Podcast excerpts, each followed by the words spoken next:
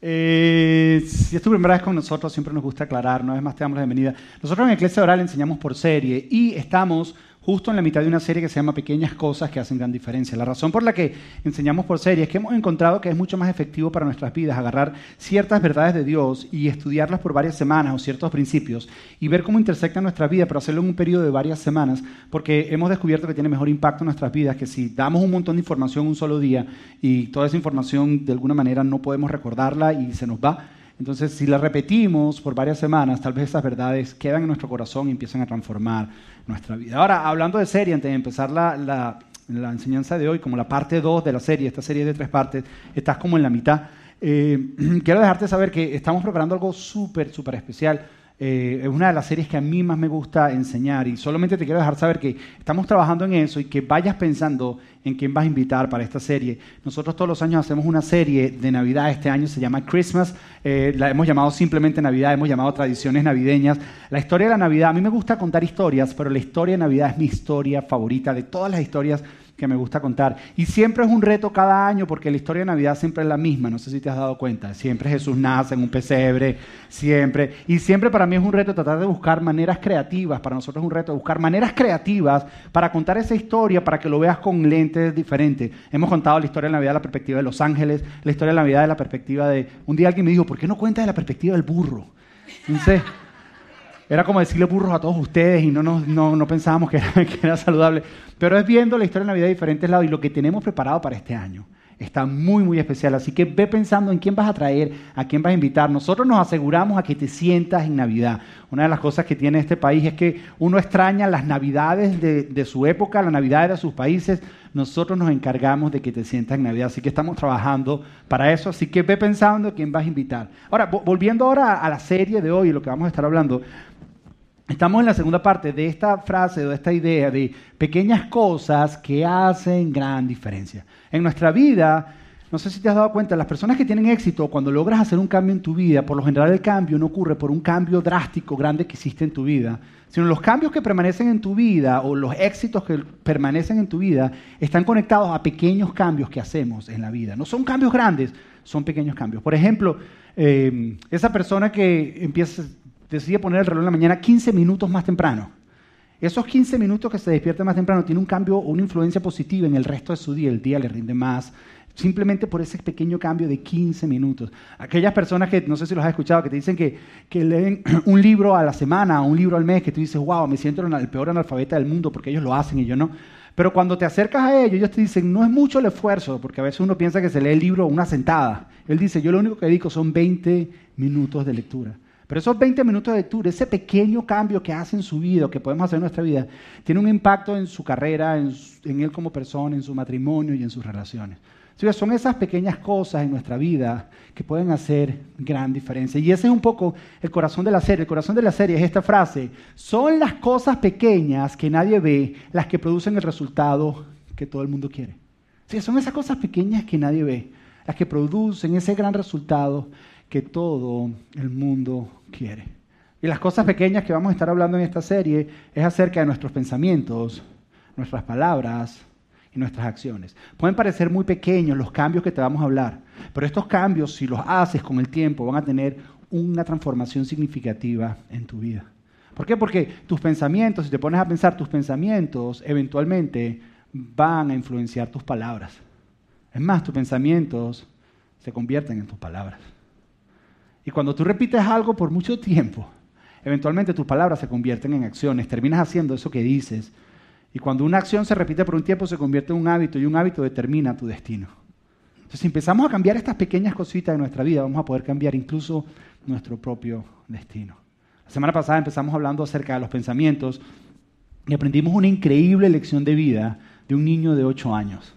Cómo nuestros pensamientos nos pueden mantener atrapados y nos pueden mantener en una cárcel con mentiras que no son realidades en nuestra vida, pero nosotros decidimos que sean realidades y que Dios nos dice que debemos capturar esos pensamientos y decir que son una basura, decir que son trash y colocar verdades de Dios y que eso nos hace libre, pero cuando conoces la verdad, la verdad te hace libre. Eso fue lo que aprendimos la semana pasada, cómo, cómo de alguna manera controlar la forma en que pensamos. Ahora, esta semana vamos a hablar acerca de las palabras, cómo transformar nuestras palabras pueden cambiar nuestra vida. Ahora, no, no sé si a ti te pasaba como Me pasaba a mí, pero mi mamá en Venezuela cuando regaba las plantas o escuchaba a mis tías que tenían que regar plantas, era una historia que siempre escuchaba, yo no sabía si era verdad o no, pero veía gente haciéndolo.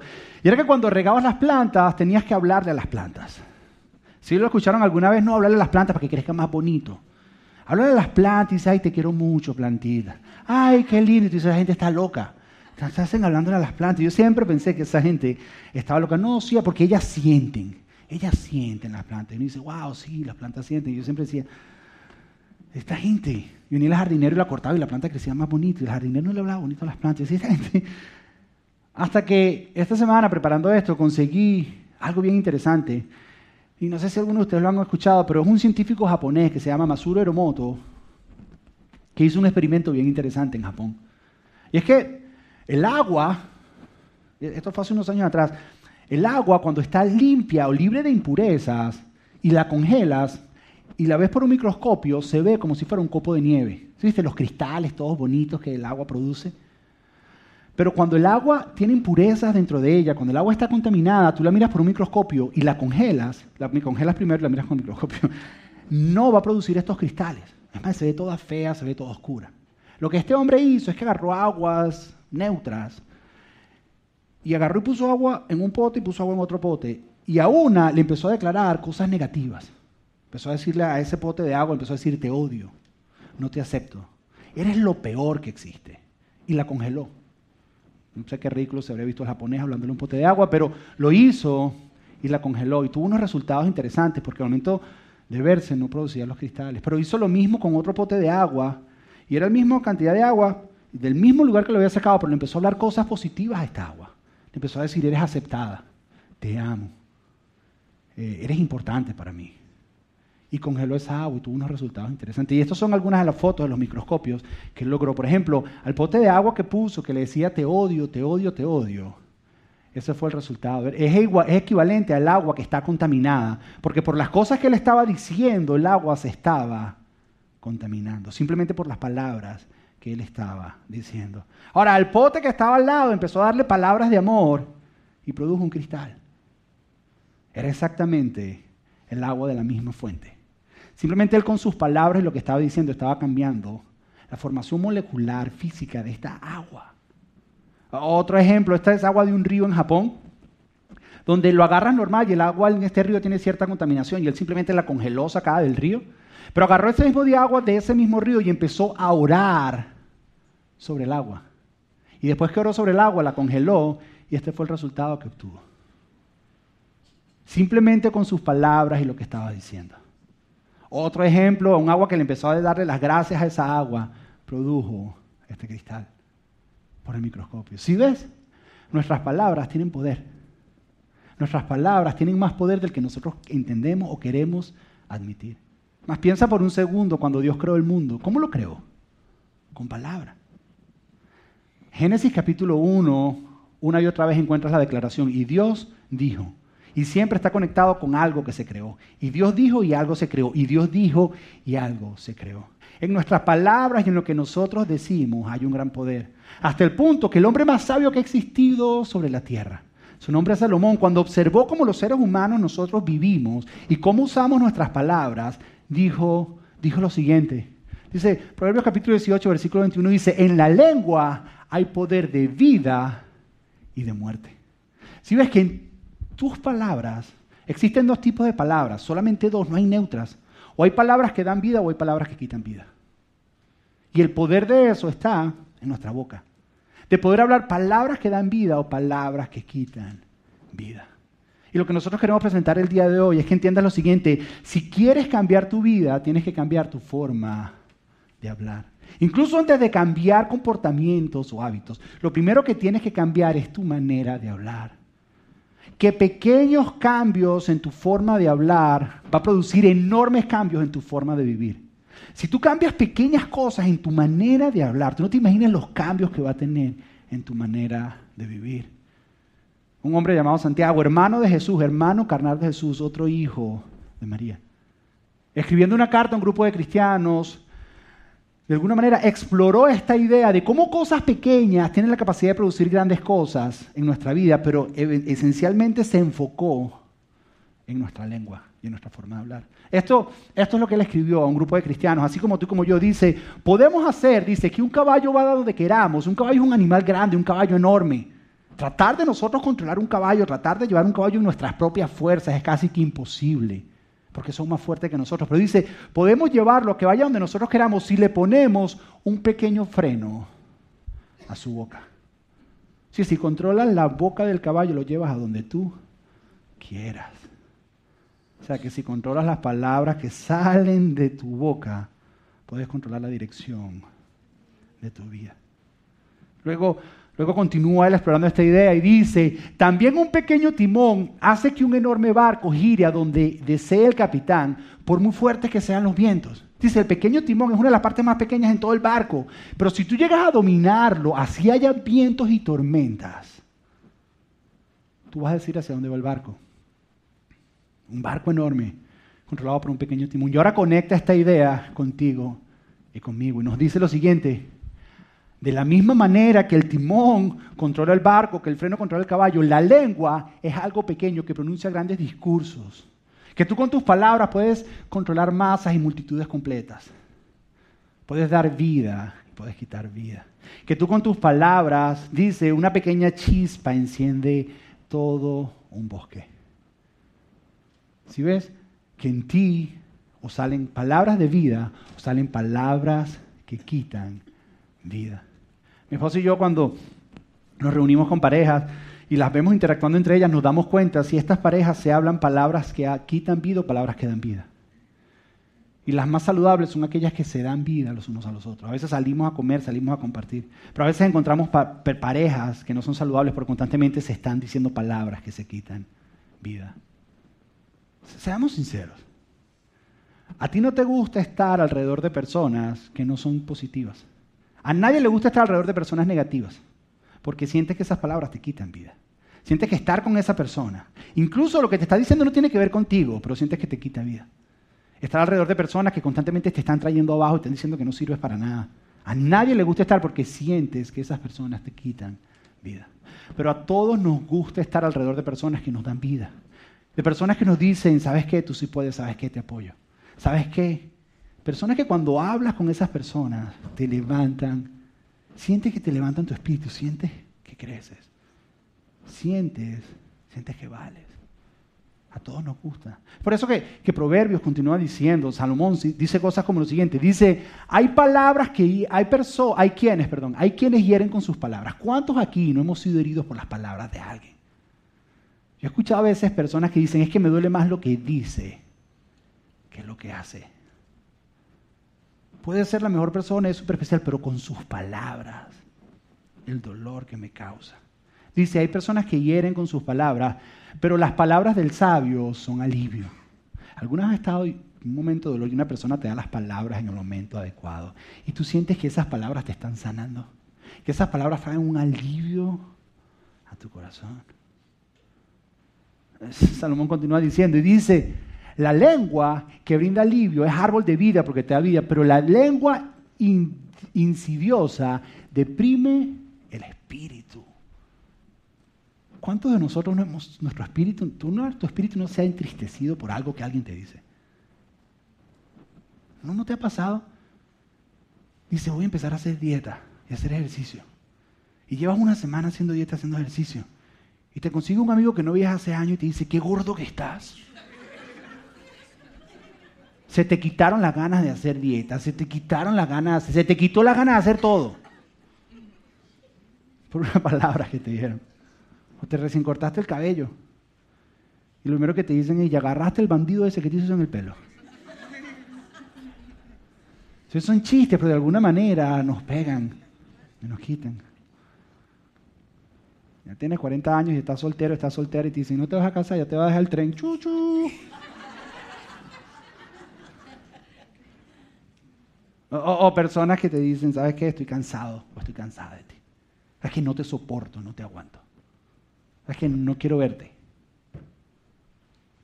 ¿Sí es? Hay, hay palabras que nos quitan y nos hieren. Muchos de nosotros hemos tenido el privilegio de crecer con personas que nos dan vida. Personas que nos dijeron, ¿sabes qué? Yo creo en ti, ¿sabes qué? Tú vales la pena, ¿sabes qué? ¿Sabes qué? Tú puedes. Y eso, eso nos dio vida. Momentos difíciles que yo tal vez pueda estar viviendo en mi vida, momentos donde veo retos. Una de las funciones más importantes, y ella lo entendió muy temprano en nuestra relación de mi esposa, era la importancia de ella darme ánimo. De ella darme ánimo. Una de las cosas más grandes que ustedes no se imaginan que mi esposa hace es, en momentos difíciles que yo estoy viviendo, ella estar a mi lado y darme ánimo y decir, ¿sabes qué? Yo creo. Yo creo en lo que Dios puso en ti, yo creo que tú puedes. Eso, I believe I can fly, yo me voy comiendo el mundo. Palabras de vida. Nosotros hemos, Dios a veces nos ha rodeado de esas personas. Nosotros somos bien intencionales con nuestros hijos, con esto. Mi esposa constantemente le está mandando a Matthew notas que se consigue de sorpresa en el lunchbox del colegio, diciéndole, yo creo que tú sí puedes. Eh, eh, preparando la enseñanza, estaba yo sentado frente a la computadora. Mi hijo Matthew tiene 10 años y le mandan a tomar un instrumento musical y agarró la trompeta. Imagínate, la trompeta. Y eso porque yo tuve una intersección rápida y no dejé que agarrara el trombón. Iba por el trombón y le dije, no, no, no, trombón no. Pero es que el trombón, mis amigos, Star Wars, papi. Y yo le dije, no, mijo, mira. No, trombón. Sea, muy grande y le metí así todo, la trompeta, la flauta, no quieres la flauta, es chiquitita. Suena menos. Entonces está todo el día, te toca hacer 15 minutos de trompeta todos los días. Entonces imagino, solo metemos en el cuarto, cerramos el cuarto, ponemos almohadas en la puerta, todo. Y yo estaba trabajando en la enseñanza y estaba trabajando en esto la importancia de dar palabras de vida. Yo estaba trabajando y escucho que sale el cuarto. Ya, ya va a terminar. Y me dice, papi, mira esto. Yo soy un poco de música, entonces baja todo contento. Y me dice, papi, papi, papi, mira esto que, que hice. Y yo le dije, ok. Y yo tenía así bien claro la importancia de las palabras que uno dice. Y saca, saca la trompeta y toca algo, una cosa ahí. Y yo le digo, wow, ¿y qué es eso? Me dice, no sé.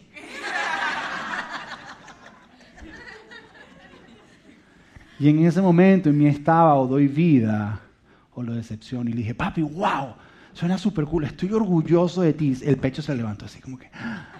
Y subió para arriba y hizo 15 minutos más de trompeta ese día. ¿Sí ves? Porque en nuestra boca está el poder de dar vida o de quitar vida. Está el poder de levantar a alguien o traer a alguien para abajo. Ahora, déjame hacerte esta pregunta.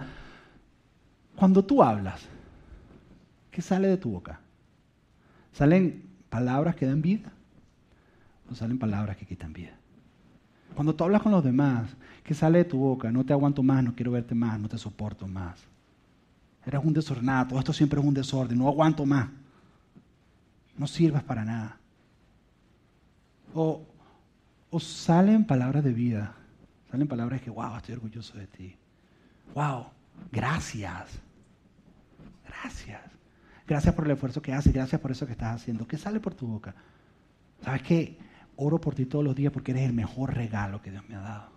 ¿Sabes qué? Me volvería a casar contigo diez mil veces más si fuera necesario. Me estoy poniendo romántico, ya vieron. Pero ¿qué sale por tu boca? Salen palabras negativas que palabras positivas. Voy más personal. ¿Qué palabras te hablas tú a ti mismo? Te hablas palabras de vida, te hablas palabras que te roban vida. Eres de esos que dicen, no, no me va a salir bien, no me va a ir mal, no, yo soy un bueno para nada, no, yo no valgo nada en esta vida. ¿Qué te hablas tú a ti mismo? Tu tendencia es hacia hablar palabras de vida, palabras que te quitan vida, palabras que le dan vida a los demás, palabras que le quitan vida a los demás. Yo quiero hoy proponerte un principio. Un principio que tiene tres aplicaciones, que si logras hacerlo, son pequeños cambios, son cambios casi que mínimos en tu manera de hablar, pero que si los pones en práctica van a transformar tu vida como tú no te imaginas. Son cambios chiquititos, pero que si tú los pones en práctica a partir de hoy, te aseguro que vas a ver grandes cambios en tu vida. Es un principio que tiene varias aplicaciones, pero que tiene la capacidad de transformar tu vida, simplemente transformando tu forma de hablar. ¿Por qué? Porque en nuestra boca está el poder de dar vida y de quitar la vida. El primer principio lo encontramos en Efesios, capítulo 4, versículo 29 dice, que todo lo que digan, o sea, que todo lo que salga por tu boca sea bueno y útil, a fin de que sus palabras resulten de estímulo para quienes las oigan. Es decir, que todo lo que tengas que decir que sea bueno. En otras palabras, y este es el principio, que si lo que te viene a la mente no es bueno, no lo digas. Que si lo que te viene a la mente para decir, no va a edificar y no es positivo, no lo digas. Mira, así, así como, como, como, dice mi esposo, mira, calladito te ves más bonito. Calladita te ves más bonito. O sea, si no edifica, si no es bueno y si no es útil para la otra persona, no lo digas. No lo digas. El primer principio es que si no es bueno, si lo que te viene a la mente para tú decir a otras personas, no lo dices, no lo digas. Mira, si tú nada más aplicas este, este nada más, este, esta parte nada más, si tú lo aplicas, tus relaciones van a cambiar. Tu matrimonio va a cambiar. Completamente. En tu trabajo todo va a cambiar. Si tú solamente te enfocas en decir lo que es bueno y lo que es útil. Si si va a ser malo, si va a ser algo que, una crítica que lo que vas a traer a la gente al piso, que no. ¿Sabes qué? Me quedo callado. No, no lo digo. Todo el primer principio, la primera parte del principio es lo siguiente. Si uno es bueno, no lo digas. Cállate la boca. Sáltalo, resérvatelo, no lo digas. Ahora el segundo. El segundo lo encontramos en Proverbios y se conecta con este. Y dice lo siguiente, dice, las, las palabras amables son como la miel dulce al alma y saludables para el cuerpo. Pero dice las palabras, no las intenciones. No, es que mis intenciones. No es que yo lo pensé, no los pensamientos las palabras amables. El primero es, si lo que te viene a la mente y lo que quieres decir es malo, no lo digas, porque va a destruir. Pero lo otro es, todo lo bueno que veas, dilo. Cuando tú veas algo bueno en alguien, di, wow, te felicito por eso. Wow, gracias por eso que hiciste. Wow, estoy orgulloso de ti. Ves, todo lo bueno que veas, todo lo bueno que veas. Si es malo, no lo digas. Dices, bueno, mira, Ayer fuimos a comer con la familia a un restaurante. Estábamos, estábamos tratando de relax y a mí me pasa algo los sábados, hay gente que a veces ha salido a compartir conmigo los sábados y me dice, ¿qué te pasa a ti el sábado? Que el sábado yo estoy pasando, yo todo, desde que me paro hasta la noche estoy procesando la enseñanza en mi cabeza. La gente me encuentra en las esquinas así, o sea, tratando de, procesar todo y tenía la enseñanza así bien, bien clara en mi cabeza y estábamos sentados comiendo en un restaurante súper espectacular, un restaurante ese que te cocinas tú mismo, y te cobran como si te hubiera cocinado a otra persona. De, esos. Ay, qué chévere la experiencia. Y ves el precio pues si cociné yo. Pero estamos en uno de esos. Y mi hijo, mi hijo Matthew tiene 10 años y ya la preadolescencia empieza a los 12, pero empezó de los 8. Y entonces estaba ahí, andaba como con un árito, andaba como que molesto, estaba como que se puso. Y yo tenía esto claro que decía, si no edifica, no lo digas, Josué. Porque yo soy una persona paciente, pero llega un momento que que yo a veces le digo a mi esposa, atiéndelo tú porque, porque lo que le voy a decir le va a hacer daño. Porque lo que voy a mencionar y tenía ganas de decir y lo que hice fue, me mordí la lengua así y no dije nada. Le dije, ¿sabes qué, Chachi? Atiéndelo tú. Y ella trató, él, él cambió la actitud, pero yo hubiera podido haber dicho palabras que le robaban vida y lo iban a marcar para toda su vida en ese momento. Pero al mismo tiempo tratamos de buscar cómo hablar cosas, cosas positivas que vemos en nuestros hijos. Una de las cosas que hacemos mucho. Matthew tiene una capacidad, el de 10 años, tiene una capacidad bien particular de ganar todos los casos. Parece abogado. Defiende, habla, saca argumentos, te saca un chart y te explica evidencia número uno, evidencia número dos, o sea, todo, todo. Hasta el punto que mi esposa, desde ya lo reconocemos le decimos, mira, eso que tú tienes, Dios te lo dio. No solo para para sabotearnos a nosotros la vida. No sabemos qué es lo que va a hacer, pero mira, puede ser abogado, puede ser, de, alguna manera lo estamos dirigiendo. Mi esposa me decía, esta mañana me decía, eh, esta semana me decía, ¿cómo podemos hacer para que nuestros hijos cumplan sus sueños y no se caigan en la mitad? Yo decía, estar al lado de ellos diciéndoles que sí pueden, que Dios colocó algo en ellos especial. Eso es lo que hacemos, lo vemos y le decimos, wow, tú tienes eso especial.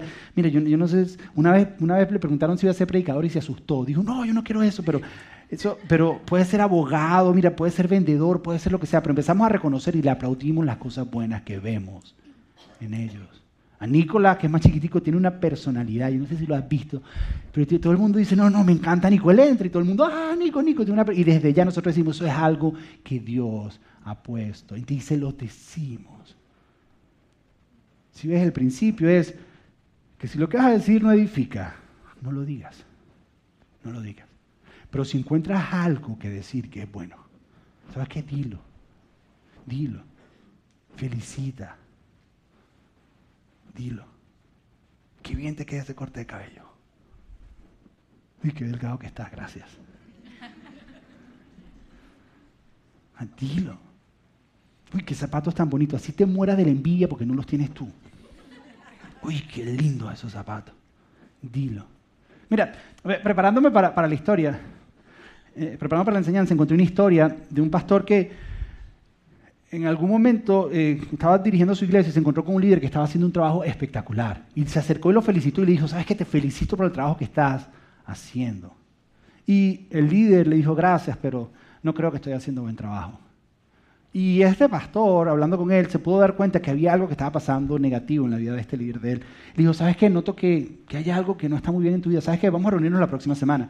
Y se reunieron la semana siguiente y comenzaron a hablar. Y en la conversación el líder le confiesa al pastor, y esto es de la vida real, le dice que había pensado varias veces ya en quitarse la vida.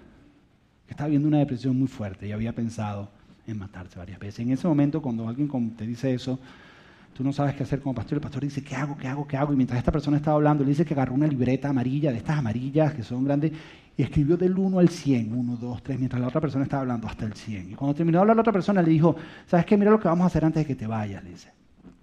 Quiero que pensemos en 100 razones por las cuales tu vida vale y vale la pena que tú vivas. Y esta otra persona dijo, no, no, es que no hay nada. Yo le dije, sí hay. Dijo el pastor, sí hay comencemos a pensar, no, no, mi vida no vale para nada, yo no sirvo para nada. dijo, no, no, no, sí vale. Y empezó a empujarlo y empujarlo, empujarlo. Ok, ok, ok, ok, yo, yo, yo soy bueno escribiendo, yo soy bueno escribiendo. ¿Ok?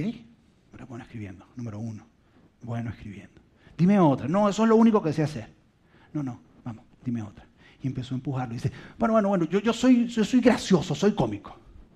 el pastor, yo no creo que eres cómico, pero te va a salvar la vida. Entonces sí, eres gracioso, muy, muy cómico, y lo escribió vamos, dime otra. empezaron y empezaron y empezaron y lo seguía empujando y no salía y seguía empujando. Y cuando llegaron a la 3 se cuenta el pastor que este hombre comenzó a llorar, que hubo un rompimiento. Y comenzó a llorar porque se dio cuenta de todas las cosas buenas que Dios había puesto en él. Empezó a decir, la gente me dice que soy un oyente, que les, les hace fácil hablar conmigo y yo puedo escucharlos. Esta semana oré por todos los líderes que están debajo de mí. Esta semana hice esto, ayudé a aquello. Y se empezó a dar cuenta de todas las cosas buenas. Y llegaron hasta 100. El pastor le entregó el papel y le dijo, mira, quiero que leas esto todos los días de tu vida porque esto son palabras de vida. Cuando sientas que tu vida no vale, lee esto. Porque es un recordatorio de Dios, son palabras de vida. Con el tiempo, este líder dejó de estar en esa iglesia, se fue a otro lado. Y después de un tiempo, se reencontraron. Eh, este pastor ni se acordaba, se saludaron, oh, ¿cómo está? Y de repente el que era el líder en aquel entonces ya estaba grande, se veía feliz, estaba casado y tenía una niña. Estaba felizmente casado. Celebraron volverse a reencontrar, qué bueno, qué alegría. Y cuando se estaban despidiendo, le dice, ya va, espérate, espérate. El muchacho saca la cartera y de la cartera saca un papel amarillo todo doblado. Eran las 100 palabras, las 100 frases y se le entrega y le dice, gracias, pero ya no los necesito, ya me las sé de memoria, ya están en mi corazón. Y cuenta el pastor y dice, ¿qué hubiera pasado si yo no me hubiera tomado el tiempo de dar palabras de vida? Si yo no entiendo el poder que hay en mi boca para dar palabras de vida, yo no me hubiera detenido, hubiera tomado un espacio en mi vida para reconocer cosas buenas en alguien y dar palabras de vida. ¿Qué es lo que te estoy queriendo decir? que en ti y en tu boca está el poder de la vida. No te niegues la oportunidad de bendecir a otra persona cuando lo veas. Si es necesario y ves algo, manda el texto que necesitas enviar. Llama o envíe el email que necesitas enviar, haz la llamada que necesites hacer. Ve y felicita a. Es más, uno de los retos esta semana es que busca cosas positivas que decirle a las otras personas. Busca cómo agregar valor a las otras personas y darle palabras de vida a otra persona. Además que te sientes tú espectacular espectacular te sientes, porque te sientes como Dios a través de ti te usa. Una de las dinámicas que nosotros tenemos con las parejas cuando se reúnen con nosotros es que se sientan y están hablando y los escuchamos hablar y el primer ejercicio, así que si quieres una cita con nosotros de pareja, ya te estoy ahorrando el primer ejercicio completo. El primer ejercicio completo es que le decimos, mira lo que van a hacer. Le decimos, esto, esto es lo que quiero que hagamos, nos miran así. Es bien sencillito y parece que no es, pero es bien sencillo. Lo que quiero que hagan es todos los días de, ahora en adelante, hasta que nos volvamos a ver, van a tomar 10 minutos al día El esposo le decimos, vas a llegar cansado, no vas a querer hacerlo, lo tienes que hacer. Ella va a estar cansada, le decimos, pero esto es lo que tiene que hacer. Se van a sentar, uno al frente del otro, van a hablar acerca del día, pero quiero que todos los días, le, decimos a ella, le decimos, todos los días, le digo a ella, necesito que busques algo por lo cual tú lo admiras a él. Le digo, te va a costar. Pero yo necesito que pienses con todas tus fuerzas algo por lo cual tú admiras a él y ese día se lo dices. ¿Sabes qué? ¿Sabes qué admiro yo de ti? Yo admiro esto. Y le decimos a él, mira, ven acá. Todos los días yo necesito que tú te reúnas, cuando te reúnas con ella, y busques algo por la cual tú la amas a ella. Te va a costar muchísimo. Vas a estar pensando todo el día y no vas a encontrar nada. Pero busca. Es más, les decimos, si tienes que buscar cuando eran novios, así de que, ay, es que a mí me gustaba cuando. Busca de ahí ya como si fuera el presente. Pero hazlo. Y enseguida las parejas empiezan a vivir esta dinámica que lo hacen. El matrimonio comienza a cambiar. Pero ¿sabes por qué comienza a cambiar? Porque se están hablando palabras de vida. Y lo que hablamos tiene la capacidad de transformar donde vivimos. De la misma manera que el agua se transforma, se transforma en nuestros corazones. Se transforma en nuestra vida. Sí, es porque en nuestra boca está el poder de la vida y de la muerte. Ahora voy con la tercera aplicación. Porque la primera es si no edifica, no lo digas. Calladito te ve más bonito. La segunda, la segunda es si ves algo bueno, dilo. Pero la tercera es hacer esta pregunta una vez más y bien personal. ¿Qué te estás hablando tú a ti mismo? Porque, seamos sinceros, todos nosotros nos hablamos a nosotros mismos. Pasa que no lo admitimos porque no, quiero que, no queremos que digan que estamos locos. Pero todos nos hablamos y en voz alta. Seamos sinceros, todos nos hablamos. Algunos le bajan el volumen al radio para escucharse mejor ellos. No, espérate, que no me oigo bien. O, vas al supermercado, yo no sé si soy el único, pero cuando voy al supermercado digo, tengo que comprar esto, tengo que comprar, y lo digo en voz alta. O, o la dirección, aquí hago una derecha, aquí hago una izquierda, aquí hago, todo el tiempo nos estábamos hablando. Pero la pregunta es, ¿qué te estás hablando? ¿Sabes qué? los científicos han llegado a la conclusión que nosotros los seres humanos tenemos la capacidad de hablar, sí, hablar, pronunciar 150, ese es el averaje, 150 palabras por minuto, ese es el estándar. 150 palabras por minuto dependiendo de la nacionalidad. Los dominicanos yo creo que van por 700, una cosa así, pero 150 es el averaje que hablamos. Pero nuestro cerebro tiene la capacidad de, de procesar alrededor de 500 palabras por minuto. Más de lo que escucha. Es por eso que cuando yo estoy hablando aquí, tú tienes una conversación dentro de ti mismo o de ti misma acerca de dónde van a ir a almorzar hoy mientras me estás escuchando al mismo tiempo. Porque tu cerebro tiene la capacidad de escuchar lo que te estoy diciendo, procesarlo y procesar al mismo tiempo otras cosas. Es más, hay quienes dicen que no son 500, que son 1000 a 1300 palabras que tú puedes hablar de a ti mismo por minuto. Pero también han llegado y han descubierto que del 60 al 80% de esas palabras son negativas, que constantemente nos estamos diciendo nosotros mismos. Y nos encontramos, nos encontramos en el mismo grupo de personas que Job. Job fue un hombre que vivió cosas duras, pero dijo lo siguiente en algún momento. Dijo, aunque no he hecho nada malo, mi boca me condena. aunque no he hecho nada malo, mi boca y lo que me estoy diciendo constantemente me está condenando y me está dando palabras que me están robando la vida. ¿Sabes qué he aprendido a hacer yo? A predicarme a mí mismo todo el tiempo. A decirme a mí mismo cosas.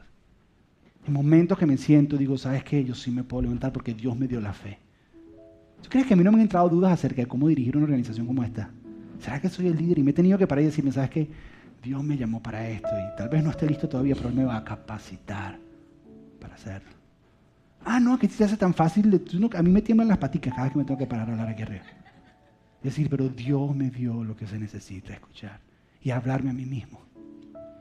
Eh, uno de los ejemplos más grandes, cuando salgo a correr, estoy ahorita en el ejercicio y cuando salgo a correr estoy ahorita en algo que se llama sprints, que es que corres un poquito suave, pero cuando la aplicación me dice, corre lo más que pueda, corres a todo lo que es así con la lengua por fuera así.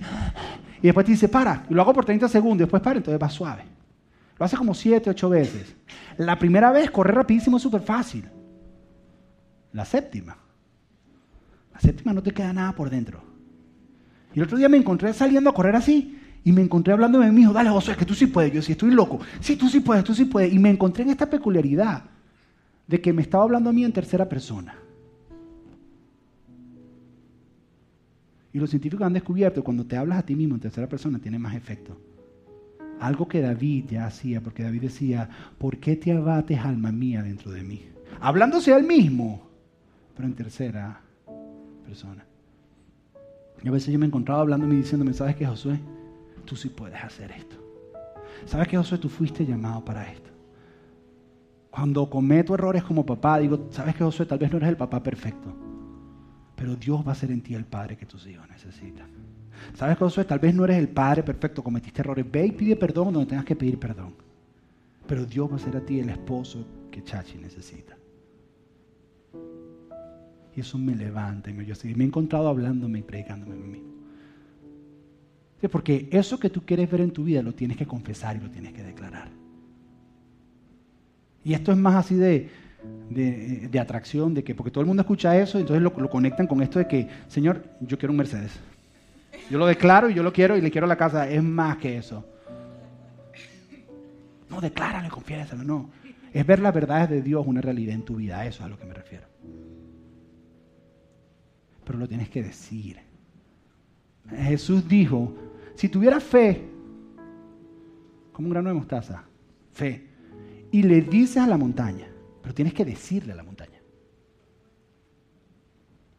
No sirve nada solamente con creer. ¿Por qué? Porque tus palabras eventualmente se convierten en acciones.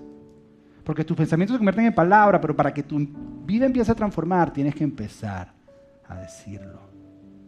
Por eso dice que el que cree en su corazón que Jesús es el Señor y lo confiesa con su boca, porque con el corazón se cree para justicia, pero con la boca hay algo que ocurre cuando tú lo dices. la mejor aplicación para encerrar todo, es que cuando te estés hablando a ti mismo, para descubrir si lo que te está hablando a ti mismo es palabras que dan vida o palabras que quitan vida, es que al final de tus oraciones, cuando te encuentres hablando a ti mismo o a ti misma, te digas la siguiente frase. Eso es lo que quiero. Eso es lo que quiero. si, si te estás hablando palabras que te quitan vida, Puedes decir cosas como mi matrimonio, mi matrimonio no sirve para nada. Mi matrimonio se está yendo para la ruina y no hay nadie quien lo salve. Y terminas diciendo, eso es lo que quiero. Pero si dice, mi matrimonio se está yendo a la ruina, mi matrimonio no sirve. Pero yo voy a poner lo mejor de mí, voy a vivir los principios de Dios, de amar a mi esposa como Cristo amó a la iglesia. Y yo sé que Dios va a sanar ese matrimonio porque eso es lo que quiero. ¿Ves que tiene sentido? Estamos en la ruina económicamente, no, no, esto es lo peor. Y nos vamos, el próximo mes nos vamos a la bancarrota. Porque eso es lo que quiero. Es decir, estamos mal económicamente. Y vamos a hacer los ajustes necesarios para vivir dentro del presupuesto. Y a pesar que después que hacemos los ajustes no nos alcanza, nosotros confiamos que Dios va a honrar eso. Y nos va a sacar de esta situación. Y eso, eso es lo que yo quiero. Sí, es porque tus palabras transforman tu vida. Muchos de nosotros hemos escuchado decir, ten cuidado con lo que comes porque tú eres lo que comes. Yo me atrevo a decir, tú eres lo que dices. Lo que sale por la boca, en eso te conviertes. Es decir, que si quieres cambiar tu vida, tienes que cambiar tu manera de hablar. Que si quieres cambiar tu mundo, tienes que cambiar tu discurso. Tienes que entender que son pequeños cambios en tu manera de hablar lo que va a transformar tu forma de vivir. Y en este día te estamos proponiendo tres pequeños cambios. Escoge uno nada más si quieres. Y vas a ver cómo tu vida se va a transformar. Si no es bueno, no lo digas. Si encuentras algo bueno que decir, dilo. Y cuando te hables a ti mismo o a ti misma, agrega la frase, y eso es lo que quiero para que descubras si estás hablando palabras de vida o palabras que te quitan vida pensamientos y palabras. La próxima semana vamos a hablar acerca de las acciones. No te lo puedes perder. Cierra tus ojos y vamos a orar. Padre, gracias Señor. Gracias por darnos esta maravillosa herramienta llamada la palabra, Señor. Hoy hemos entendido que Esas ondas de vibraciones de sonido que salen por nuestra boca son más que simplemente sonidos, que están cargadas con poder, Señor, que tú has puesto a nuestra disposición. Poder para dar vida y poder para quitar vida. Hoy hemos entendido que no existen palabras neutras, Señor. O dan o quitan. Nosotros queremos ser dadores de vida. Queremos ser personas que la gente quiera caminar al, lado nuestro, porque al caminar con nosotros, sus vidas son transformadas por lo que decimos, Señor. Que de la misma manera que partículas del agua y moléculas del agua se transforman, que cuando nosotros hablemos, vidas sean transformadas, Señor. Y hemos entendido que eso empieza al decir únicamente cosas que edifiquen. Que si no edifica, no lo digo.